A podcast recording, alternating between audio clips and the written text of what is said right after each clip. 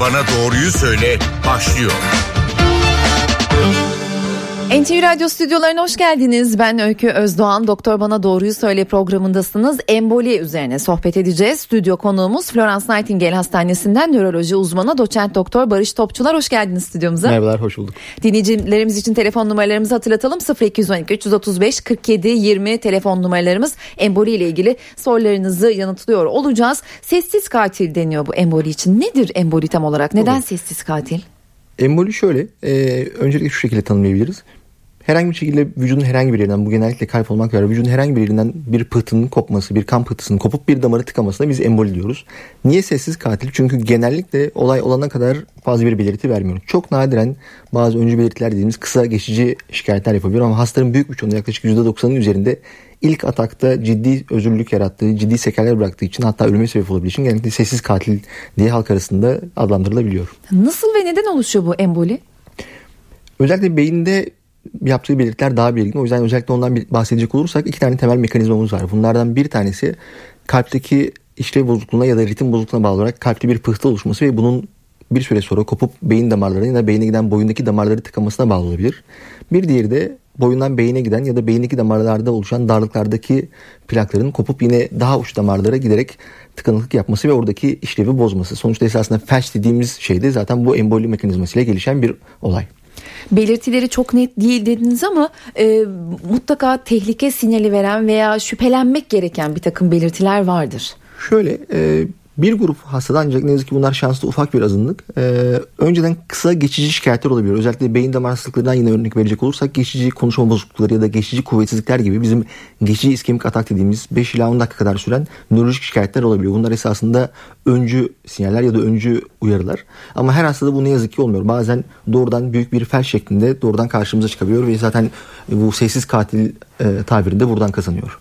sıfır iki on iki üç otuz beş kırk yedi yirmi telefon numaralarımız. Emboli üzerine sohbet ediyoruz. Nöroloji uzmanı doçent doktor Barış Topçular'la e, kimler risk altında? Daha çok emboli görülme, pıhtı atma ihtimali olan bir grup var mıdır yoksa hepimiz mi? Şöyle, hepimizde belli miktar risk var tabii ki. Ee, yaşam koşullarımız bunu oldukça değiş e, belirliyor. Birincisi e, özellikle belirli hastalıklarımız varsa, örneğin kolesterol yüksekliğimiz varsa, şeker hastalığımız varsa, tansiyonumuz varsa, sigara kullanıyorsak bunlar önemli risk faktörleri. Yine obezite önemli bir risk faktörü ve bunların büyük bir çoğunluğu bildiğiniz gibi bizim modifiye edilebilir diye tabir ettiğimiz, yani müdahale edebileceğimiz, önüne geçebileceğimiz risk faktörleri. Bir de önüne geçemeyeceğimiz ya da değiştiremeyeceğimiz risk faktörleri var. Bunlardan bir tanesi yaş. İlerleyen yaşla beraber riskimiz artıyor. Yine e, ırk ve genetikle ilgili çeşitli özellikler var. Özellikle bizim ülkemiz yine belli bir miktar riskin görece yüksek olduğu grup içinde yer alıyor.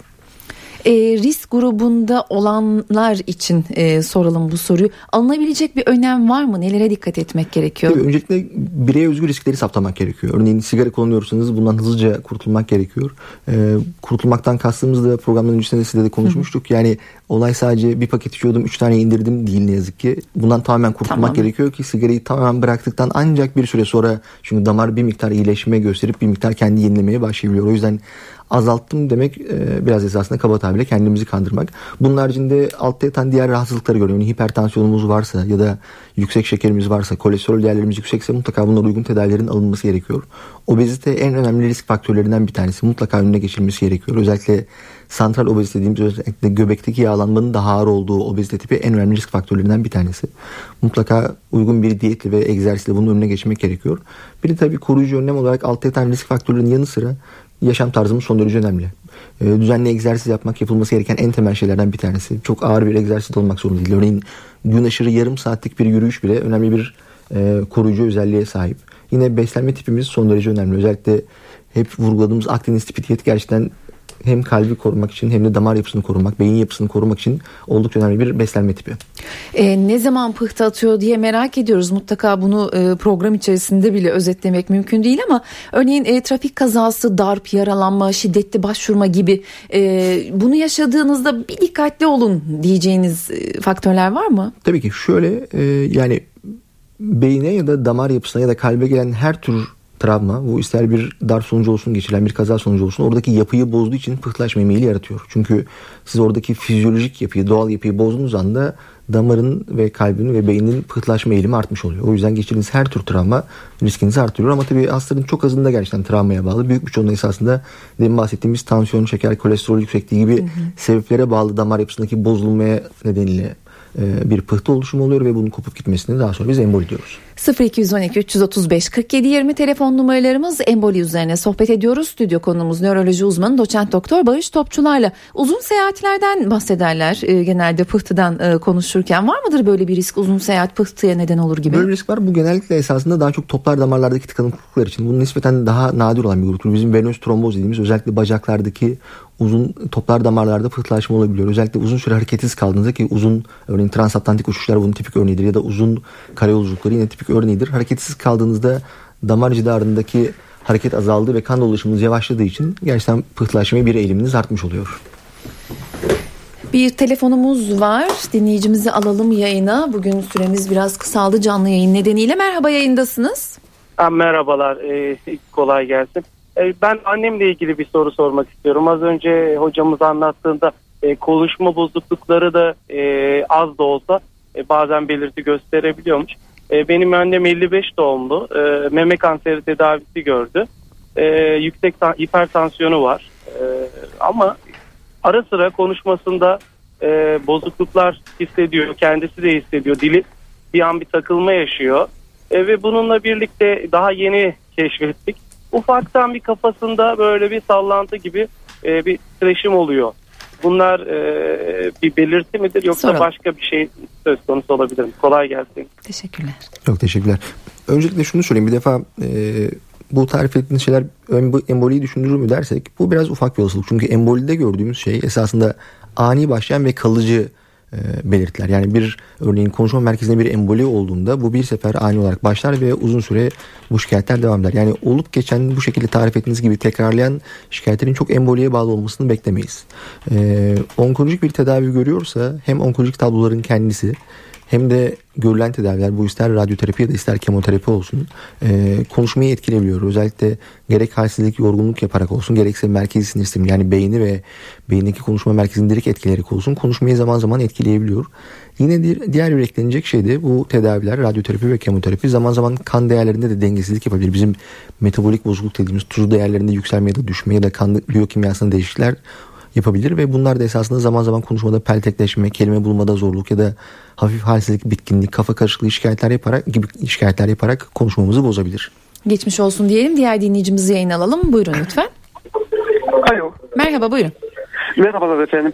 Ee, emboli ve hamilelik hakkında e, bilgi almak istiyordum hocamızdan ben.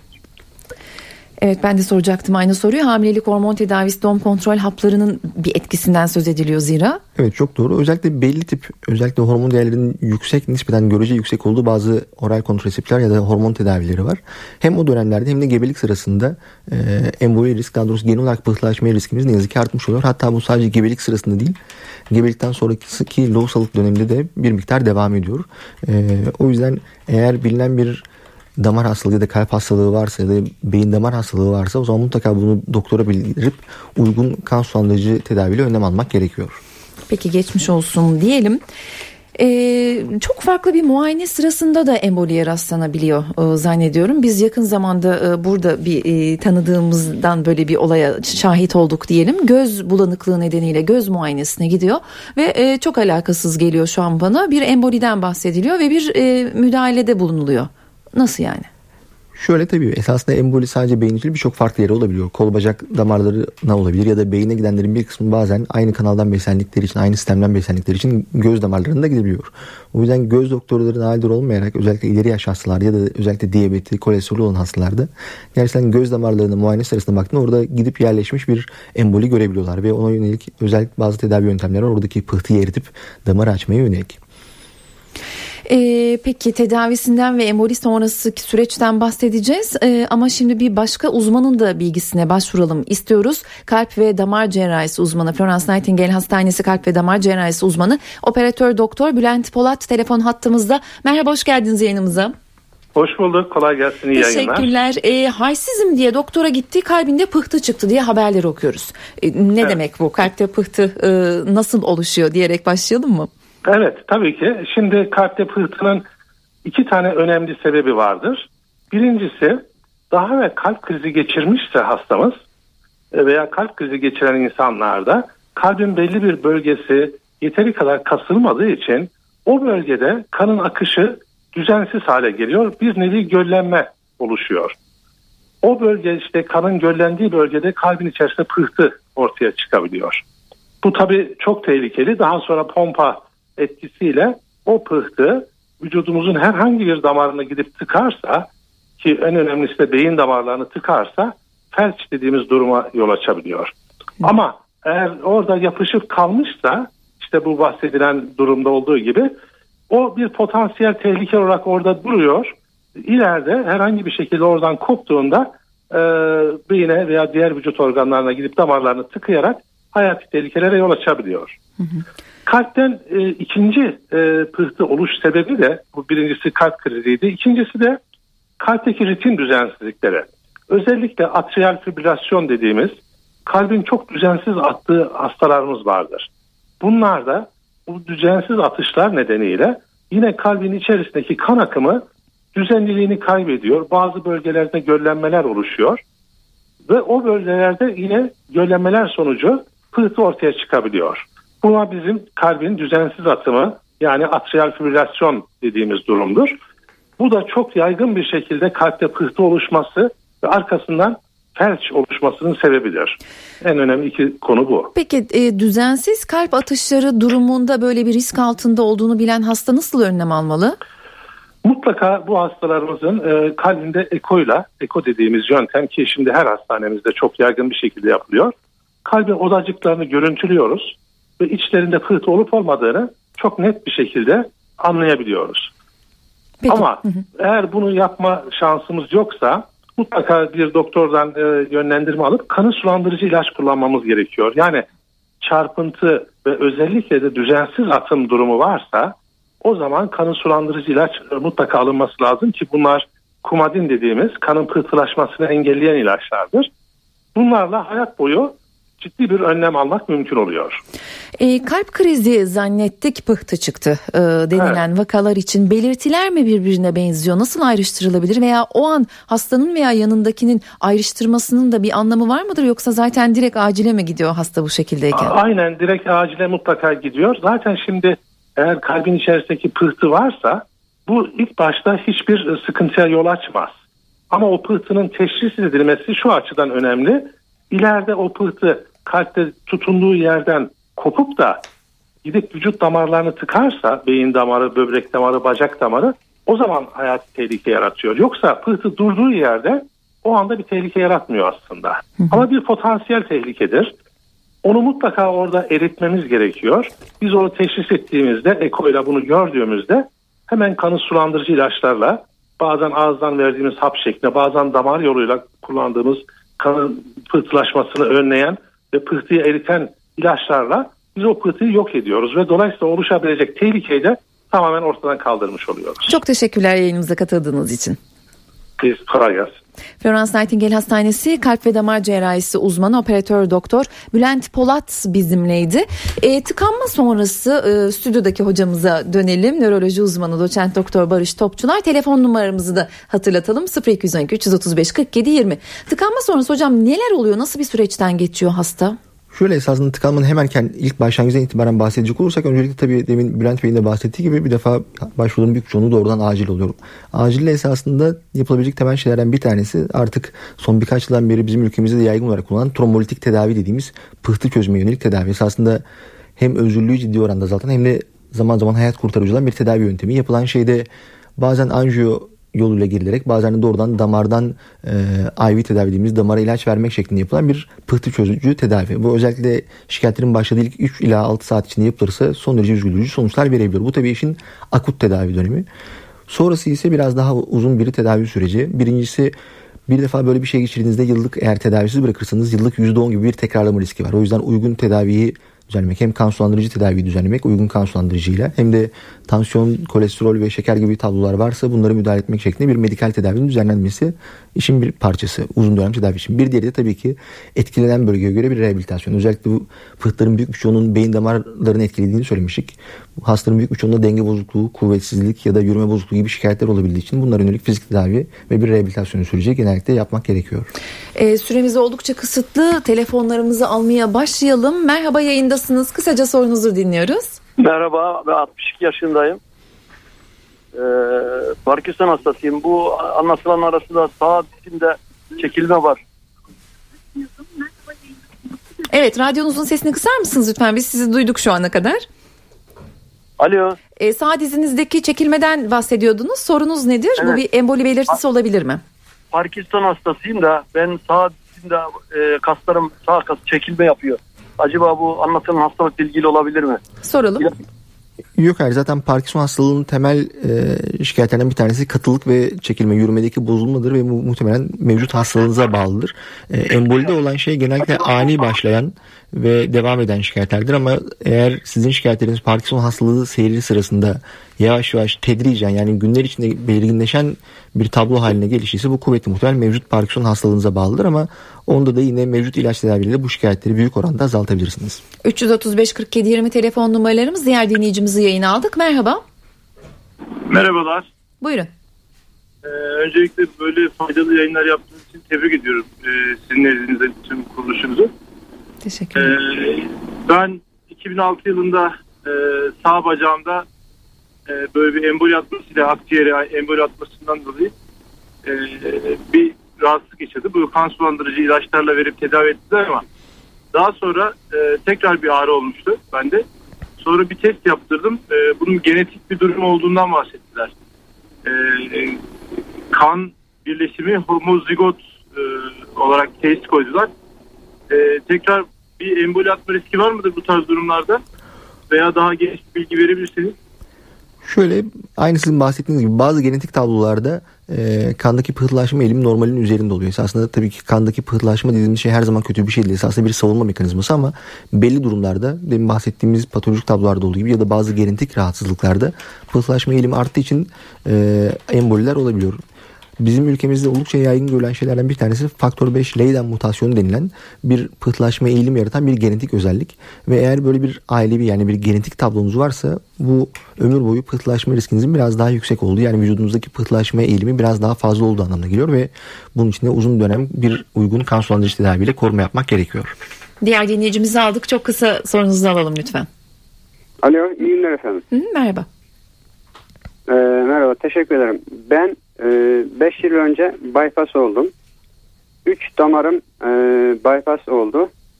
Yalnız sol ayak parmağımda, baş parmağımda iç tarafında bir uyuşma oluyor. Bununla herhangi bir konuyla ilgisi var mı efendim? Teşekkür ederim, saygılarımı. Olabilir. Şöyle, damar yapısını bir bütün gibi düşünmek lazım. Eğer kalp damarlarımızda problem varsa bu genellikle diğer damarlarımızda, beyin damarlarımızda ya da kol ve bacağa giden damarlarda da problemler olabileceğini işaret eden bir şey.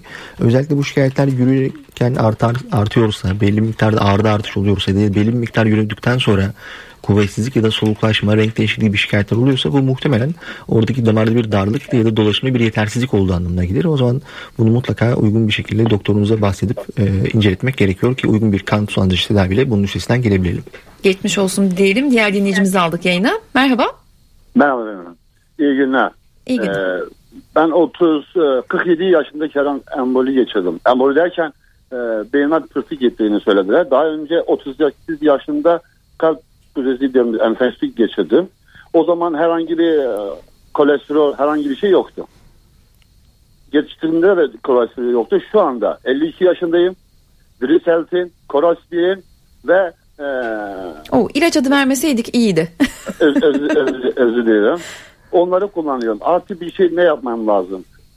Tansiyon da var yirmi yıldan beri. Soralım. Şimdi öncelikle bir defa uygun riskleri saklamak gerekiyor. Yani örneğin sigara içiyorsanız sigarayı bir defa mutlaka hızlıca bırakmak gerekiyor. Ee, ikincisi, eğer kilomuz fazlaysa mutlaka uygun diyetle ve egzersizle bundan uzak durmak gerekiyor. Tansiyonumuz olduğunu söylediniz.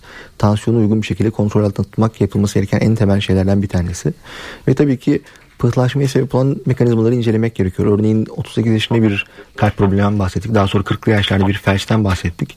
Bunlar ikisi esasında oldukça genç yaşlar bizim beklediğimize göre. Bu genellikle bir genetik e, eğilimin, ailevi bir eğilimin olduğunu işaret eden bir şey. O yüzden belki genetik testleri yapmak ve riskleri saptayıp buna yönelik de bir tedavi düzenlemek gerekiyor. Geçmiş olsun diyelim. Son beş dakika dinleyici telefonları oldukça fazla sığdırmaya çalışalım. Kısaca alalım sorunuzu. Buyurun.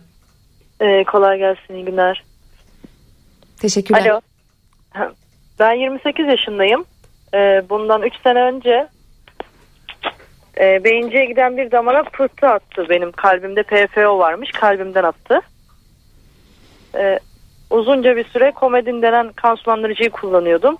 Şimdi e, yeni öğrendim ki üç haftalık bir gebeliğim varmış ve kan sulandırıcı iğneye döndüm. Bunun e, bu beyincikteki tıkalığa nasıl bir zararı var, nasıl bir tehlikesi var, bunu öğrenecektim ben. Şöyle, esasında gebeliğinizin e, doğrudan geçirdiğiniz olayı bir tehlikesi yok. Sadece gebelik sırasında tabii ki pıhtılaşma eğilimi bir miktar daha arttığı için böyle bir şeyin tekrarlama riski biraz daha yüksek oluyor. O yüzden önlem almak gerekiyor. E, ilaç değişikliğinin sebebi esasında hem size hem de bebeğe e, bir zarar gelmemesi. Bahsettiğiniz ilaç gebelik sırasında çok vermeyi önerdiğimiz bir ilaç değil. Kan sulandırıcı iğneler gebelik sırasında daha çok önerilen e, bir tedavi yöntemi. Çünkü çocuğa doğrudan bir etkisi olmuyor. Burada yapılan tedavi değişikliğinin mantığı e, gebelik sırasında bebeği korumak. Diğer dinleyicimiz yayına düşüverdi. Merhaba, buyurun sorunuzu alalım. Yayındasınız, buyurun lütfen. Radyonuzun sesini kısar mısınız? Merhaba efendim. Merhaba efendim. Ee, ben size soracağım. Benim bacaklarım, ayaklarım da dahil dizden aşağısı ağrıyor. Evet, radyonuzun tamam, sesini kısmadığınız için öyle oldu. Günler sağ olun. Merhaba efendim. Merhaba efendim. Hocam benim... Peki diğer dinleyicimizi biz yayına alalım. Merhaba, yayındasınız. Buyurun lütfen. E, radyonuzun sesini kısabilir misiniz? Soru sorabilmek için sağlıklı olarak. Alo. Merhaba, yayındasınız. Buyurun lütfen. Ha, merhabalar.